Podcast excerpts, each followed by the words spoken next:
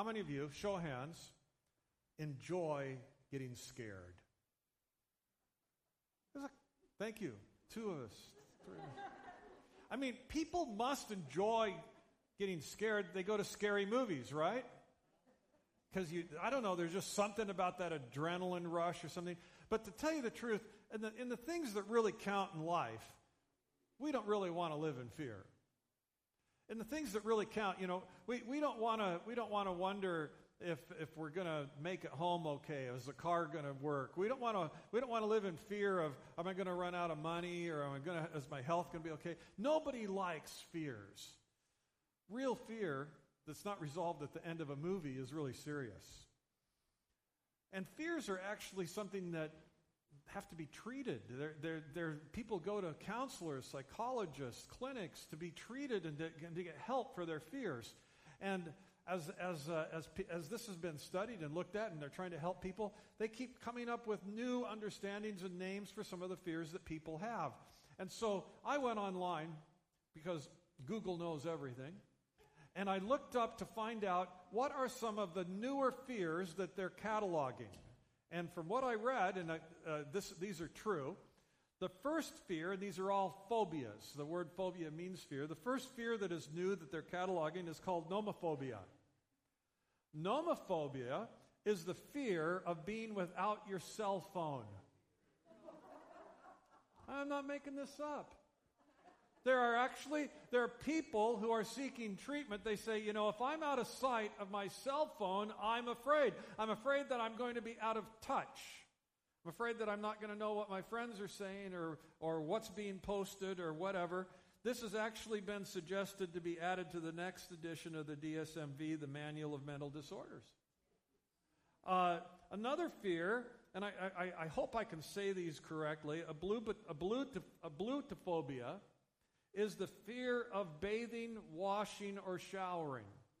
And this is actually a fear that some people have. It usually develops in children at a young age and hopefully is, is overcome and conquered before they get too old. But some people actually live with it into adulthood, and you can imagine with me the social implications of having this problem. Uh, in, in, terms of work, relationship, friendships, uh, all kinds of things would be so negatively impacted if that fear has a hold of you.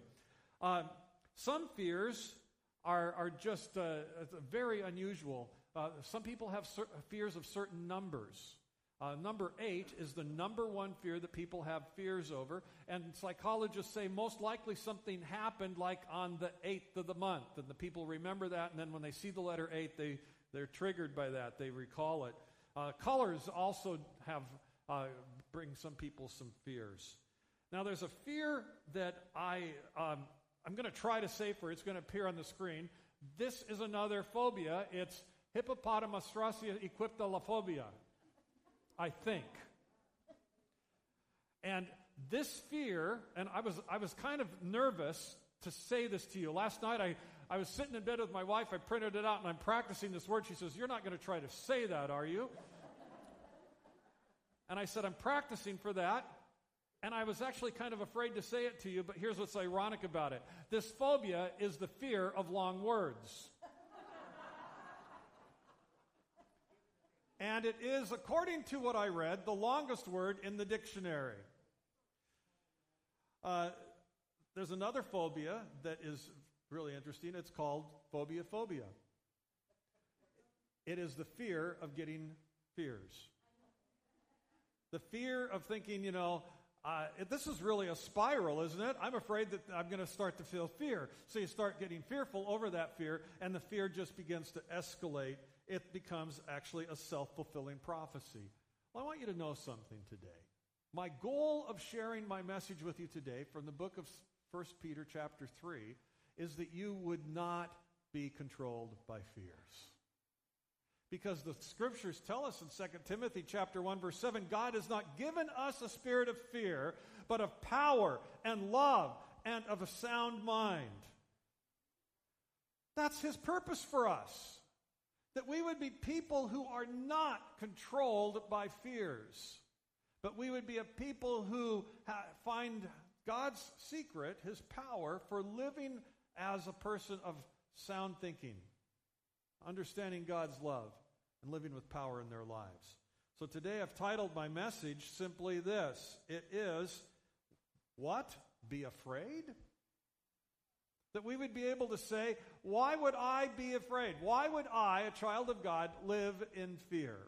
So I want you to turn to the book of Peter, 1 Peter, chapter 3. And Peter begins the section we're going to study today by saying this But even if you should suffer for what is right, you are blessed. Do not fear what they fear, do not be frightened. He's saying that even when you go through hard times, you are still a blessed person. Even when you suffer, it's you are still the child of God, you are still a blessed person. We by our nature seem to be predisposed towards fear. When something goes wrong, there's like a little switch that goes off in us that says, I should be afraid. I should be afraid about my future. I should be afraid about my prospects. I should be afraid about my relationships. I should be afraid about my money, my health, my, and the list goes on and on. And we begin to become that phobia phobia person. Peter is drawing here from the words of Isaiah. He's not actually plagiarizing, but he's taking the truths of Isaiah, he's putting them into his own words. He's bringing that truth that Isaiah brought forward into the New Testament. And here's what it says Isaiah chapter 11, or chapter 8, verse 11 says this Isaiah says, The Lord spoke, spoke to me with his strong hand on me. So Isaiah is saying, I got a real strong word from God on this, warning me not to follow the way of this people. He said, Do not call conspiracy everything that these people call conspiracy. Do not fear what they fear, and do not dread it. When I read this, I was working on this message at home. I got up and I said to my wife, I just read Isaiah chapter 11 verse or chapter 8 verse 11 and 12 and it sounds like Isaiah wrote that for today, not for 4000 years ago. He said, A strong word from the Lord came to me, and he said, Don't call conspiracy everything these people are calling conspiracy. Do not fear what they fear, do not dread it. Here's the word of God for us today God is for us, not against us. All the things that are happening in the world are not piling up to go over you, to run over you. God has got victory for you. And he said, Stop naming everything that happens in your life as a conspiracy, as something that's going to, to ruin you, something that's going to, uh, to, to be uh, horrible for you. Stop calling it that. Stop giving it that power. When you start to fall into that, you are giving those fears reality. You're giving them life. And, and God said to Isaiah, can you go back to that scripture for a moment? I'm not quite done with it. He said to him, Stop doing that. He said, That's what these people are doing. That's what the world is doing. I've got news for you, folks. We are not the people of this world. We are not the people of this world. And we, we are finding ourselves fed with the conspiracies and the negativities of this world and making them real and giving them life. And God would say, as he said to Isaiah, stop doing that. You are not those people. We are not those people. We have, we've been given a different way to live. We have actually been told to live with a different vision. Instead of focusing on the fear, we're called to focus upon Christ. We decide where our focus lies. In verse number 15, Peter says this But in your hearts, set apart Christ as Lord. The world may fall into this, but in your hearts, set apart Christ as Lord. Set apart Christ. What does it mean to set apart? It means that we are saying Christ is above those things. So the next fear that enters your life, you say, but wait a minute. I may fear cancer. I may fear financial ruin. I may fear the politics of the day. But wait a minute. I'm setting apart Christ. I'm setting him above my, th- above my life, not these fears above my life. Christ is above our fears. He lives above those. Have you ever heard people say, you ask people how you're doing, and the response is, I'm doing fine under the circumstances. There's the problem. The circumstances are above us. Christ is the one who should be above.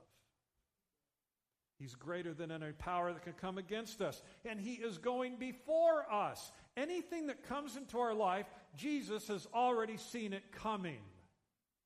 When we pray and we, we ask the Lord, to, you know, we, we bring to the Lord a problem, we say, Lord, I just looked at my, at my bank balance and my bank balance is awful. And God does not say, This comes as a shock to me as well.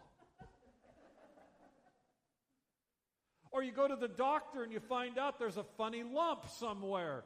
And you go, I had no idea this was coming. Jesus says, I knew it was coming before the foundations of the earth, and I had an answer for you before that even came, before you were even created. Every day in your life has been written in my book. I know every thought you're going to think. I know every word you're going to say. This is not coming as a shock to him. And he is not worried, confused, or powerless. He does not wring his hands and say, Well, this really does change things, doesn't it? Nothing has changed for God. Back to Isaiah, back to his prophetic word, he said this The Lord Almighty is the one you are to regard as holy. That's the same thing Peter said. In your hearts, set apart Christ as Lord.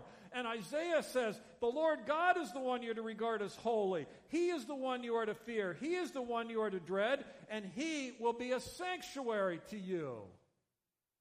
He says, You don't need to fear anybody but God. And that fear is not that He's going to hurt you, it's just that fear. It says, I honor and reverence you, God.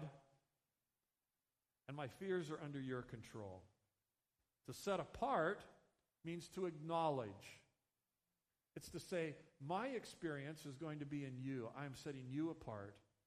And it's interesting here, Peter says, and to do it in our hearts. It's easy just to kind of read through a verse and not get the meaning of every word. He says, In your hearts, set apart Christ as Lord. Why did he say to do it in your hearts? Because the heart is the place where your worries are living.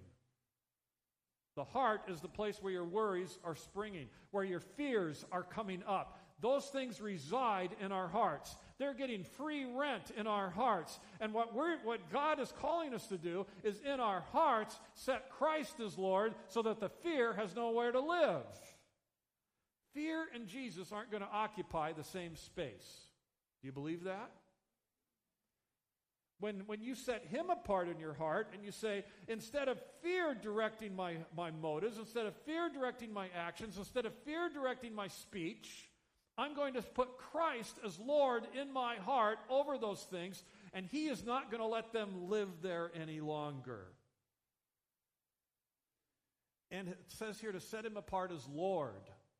The word Lord, and, and it actually says Lord Almighty, means the Yahweh of armies, the God of the armies of the host of heaven. So when we set apart Christ as Lord, we are, we are saying, Lord, I want you to bring to bear in my life all of the creative power and, and authority and, and, and entities that you have ever made, all of the angels of God, all of the power of God, all the power of the Holy Spirit, the Lord of the hosts of heaven is going to be residing in my heart. I, I can feel, feel confident and not be afraid. I am not alone. It gets pretty hard for fear to live in that heart because it's so crowded with the presence of God.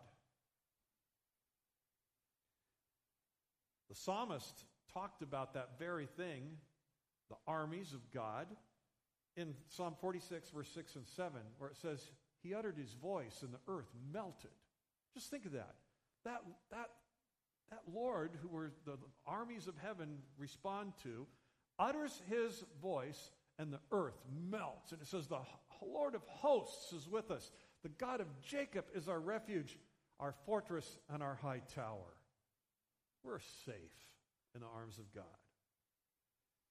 Christians, then, are people of hope, even in what the world would say is hopeless circumstances. We are hopeful in the face of hopelessness because we have this strong advantage in God. There's a wonderful story about Jesus in the face of hopelessness, and it's found in the book of Mark, chapter 5. And if you want to turn there, please do, but keep your finger in Peter. But turn to, uh, to, to John, chapter 5. Here's the story of a man. He was a synagogue ruler, so he was a very devout Jew in charge of a local synagogue. His name was Jairus. He had a daughter. And the Bible says that seeing Jesus in town, he sought Jesus out and he fell at his feet and pleaded earnestly with him. And here's what he said He says, My little daughter is dying. Please come and put your hands on her so that she will be healed and live. So Jesus went with her, with him. Now, I want you to think about this for a moment. What would the panic be like for a parent who is saying, My child is dying? As a parent, as a grandparent, I can think of nothing that would stir up more concern and fear than to say, My precious little one is dying. And so he came with a specific request. He came to Jesus and he knew exactly what he wanted for him, from Jesus. He just didn't say, you know, could you do something? He was very specific. He said, please come. I need you to drop what you're doing and come. This is so important. And when you get to her, I want you to put your hands on her. And when you put your hands on her, I believe she's going to be healed and I believe she's going to live. He, he made a great statement of faith and he made a very specific request. I need you to come. I need you to put your hands on her. I need your power to go into her. And Jesus said yes. He says, so he went with him. Jairus set Christ as Lord in his heart. He said, There is but one answer, and it's Jesus. And I'm going to set him as Lord over the situation. He knew that Jesus was the only hope. But along the way, there were difficulties.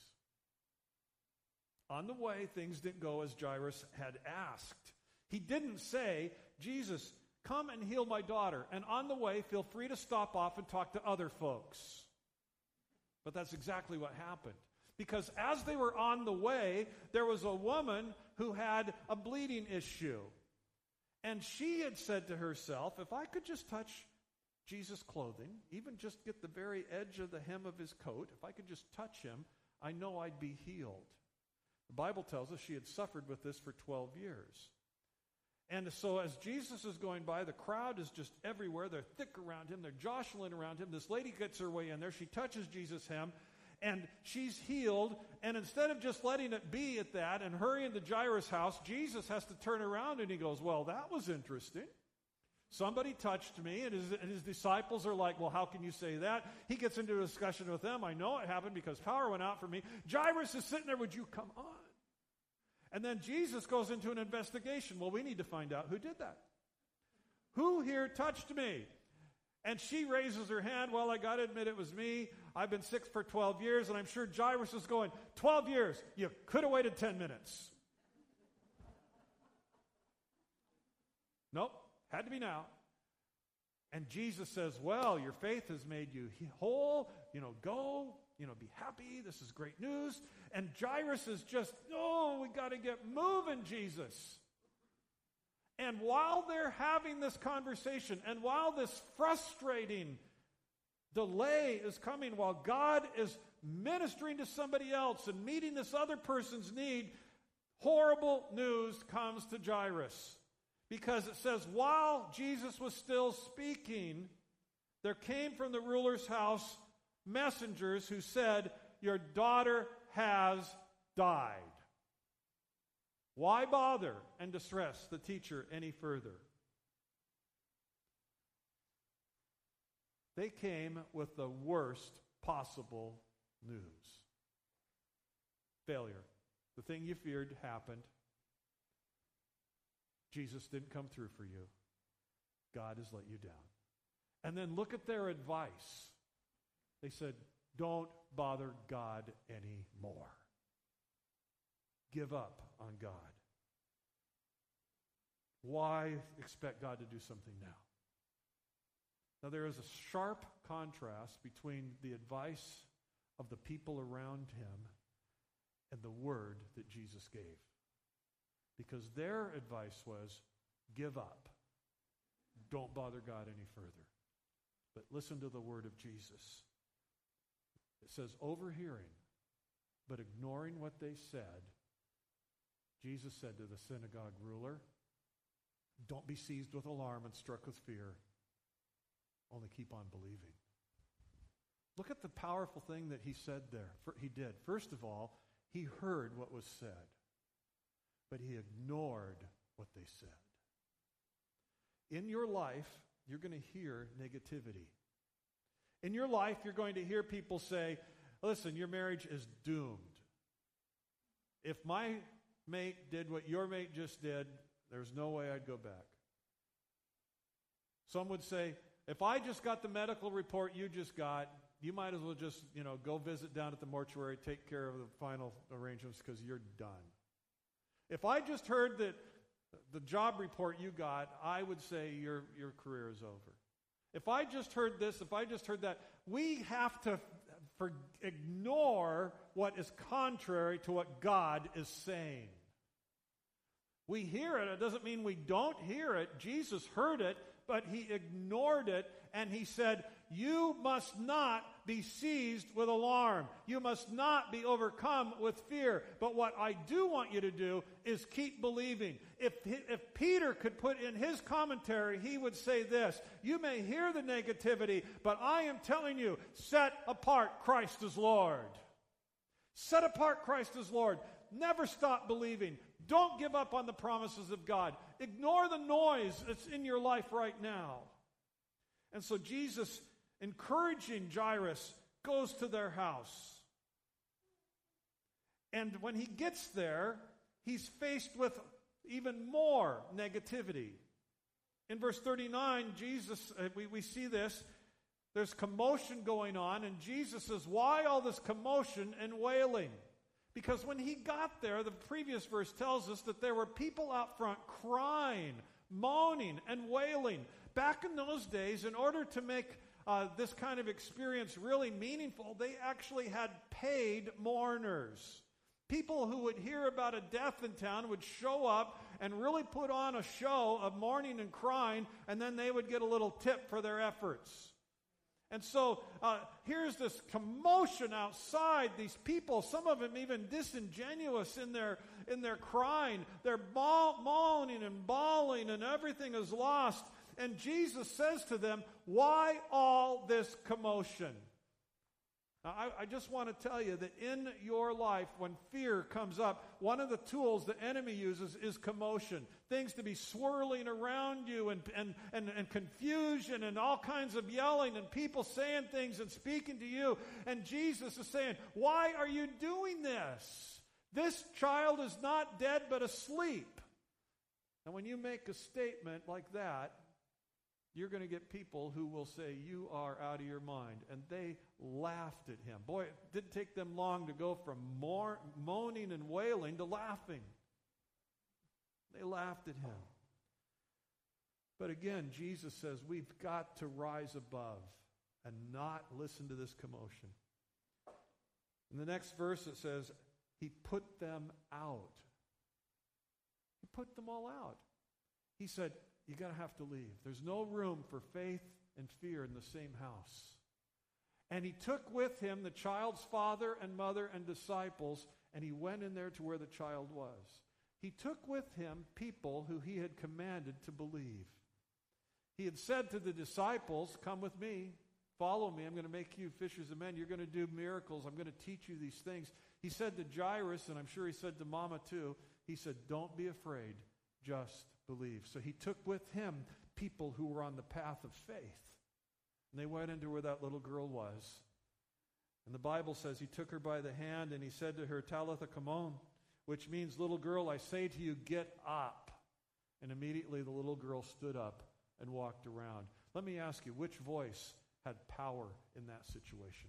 The voices of commotion, the voices who said, Give up, don't bother God anymore, it's too late, the, the, this story's over, the, the final chapter's been written, or the one who says, I am the way, the truth, and the life. He who believes in me, though he were dead, yet shall he live. You see, the one who has authority, the one who created us and gives us life, had the final word. So today I'm asking you, why be afraid? Why should you be afraid? I can tell you that you can expect along the way there's going to be trouble. That along the way there's going to be noise that you're going to have to ignore. There's going to be, have to be voices of disbelief and defeat. There's going to be advice that's going to go contrary to the Word of God.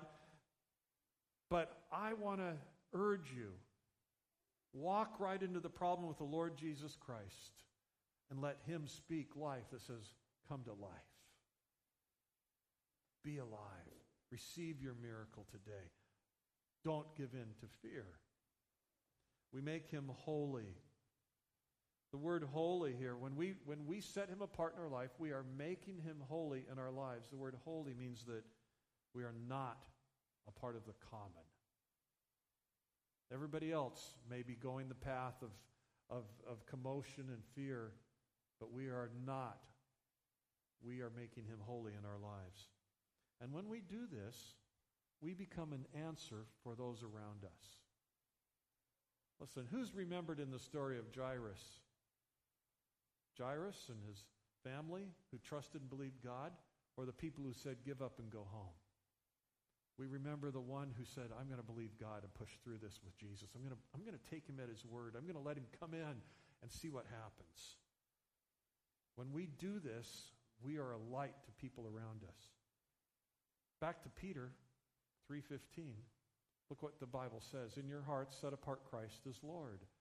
Always be prepared to give an answer to everyone who asks you to give the reason for the hope that you have."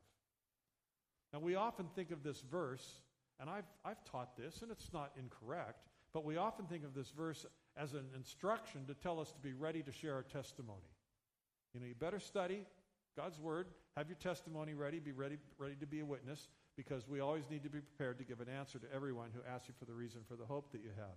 But the context of this, the very thought that Peter was in the middle of when he wrote this was this. He said, When you are going through life's difficulties and fear wants to take over your life, and you set apart Christ as Lord, and you rise up victorious, you better be ready to tell people around why you have that hope because I've put Christ as Lord in my life and, and I believe for victory. I believe in deliverance because He is Lord of my life. Because people are going to say, whatever you've got that's making such a difference for you, I need that too. And then Peter ends this scripture, this section, with a very unusual story. But before before we even read that, well, let's go ahead and read it. In 1 Peter 3:20, the Bible says, "Eight Peter went into that boat and were brought safely through the flood." Those flood waters were like baptism that now saves you, but baptism is more than just washing your body. It means turning to God with a clear conscience because Jesus Christ was raised from the dead. Christ is now in heaven where he sits at the right hand of God. All angels, authorities, and power are under his control. He is saying the people that went into the ark went through a fearful time. The people that went into the ark were going through a, a, a life threatening situation. Everybody in the earth was about to be killed. And they had to trust God to get into that boat. And he said, eight people went in and eight people came out. And that for them was their salvation. It's like baptism. He said, You are going to go through high waters. You're going to go through flood waters. You're going to go through raging fires. Your life is going to experience some, some trials that are unimaginable. But he said, If God could take those eight people into the ark and take them out on the other side and, and they had victory, he can surely bring you through the flood waters of your life.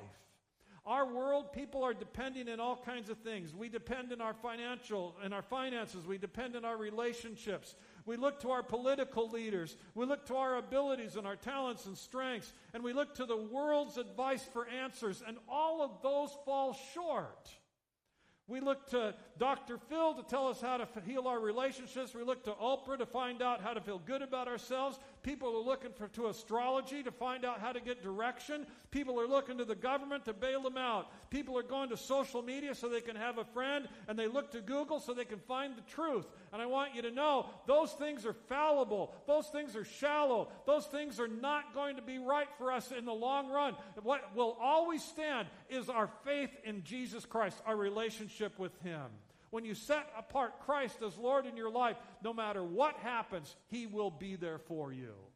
He is an ever present help in time of trouble. So I want to ask you today what floods are you facing? What floods right now are in your life? Chris, can you come into the piano for us? What right now are you walking through that you would say, I have a very real opportunity for fear to come up and ruin my life? And fear is gripping and fear is de- debilitating. But the answer always has been, always will be, and is always consistently there for us. We set apart Christ as Lord. We set him apart as Lord. The mistake we make is we assume lordship of our lives. There's not room for two to be Lord in our lives. If I am Lord of my life and I'm looking to my devices and my answers, I'm going to be pushing him to the side. But Peter said, Set apart Christ as Lord. I want you to bow your heads with me today. Wonder how many of you would say, I need to get a hold of God like Jairus got a hold of Jesus and say, I'm at a desperate point in my life and my fear has never been more palatable, but here's what I'm asking. I'm asking you to come with me. I'm asking you to walk with me through this. I'm asking you to come and put your hands upon my life. I'm asking you to bring to, to, to put your hands upon the problem.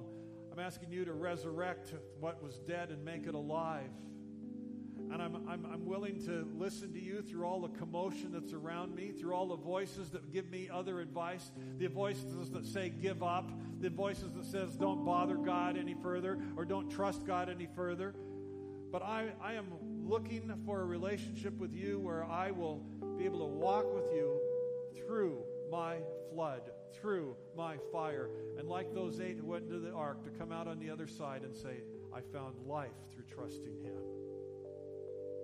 Every person here today who's saying, Pastor, I need to set Christ apart as Lord over the fears that are currently trying to strangle my life.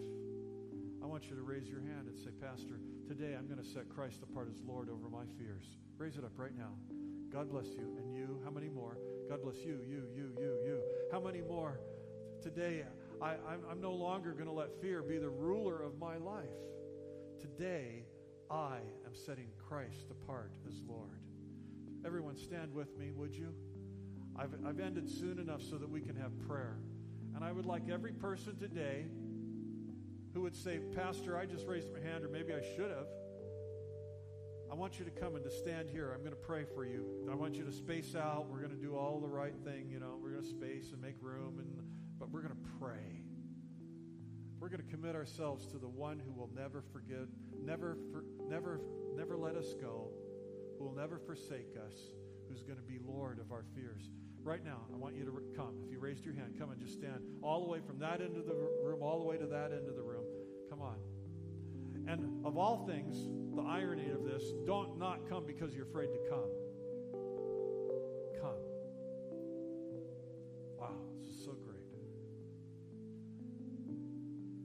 Let's move all the way down to the wall so we've got room for folks.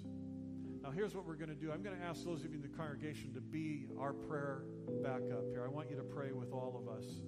We're going to, we're, what we're going to do is we're first of all going to thank God that He is Lord over our lives. That's okay. You're, you're down there far enough. Now we've got a big gap here. Some of you can come this way. You, you're, you're bunching up. You don't need to. Come on. Now, here's what I want you to do I want you to join me in just praising God that He is the Lord of all. He's Lord over every fear, over every circumstance, every, cir- every situation in our lives. Then we're going to pray a prayer of repentance and say, Forgive me for trying to be Lord of this. I'm going to trust you. And then we're going, I want you to finally, as I come down and I'm going to pray along the line here, I want you to take this specific and say, I, like Jairus did, I need you to come with me touch my daughter so that she will live. I want you to I want you to, to name what you need from God. I need you today to do this so that this will happen. And then we're going to go from this place believing it, okay? All right, let's all lift our hands, everybody in this room, and let's praise God that He is the Lord of all and that He is Lord over everything that could possibly bring us fear or harm. Father, we come before you today in the name of Jesus. I thank you, Lord.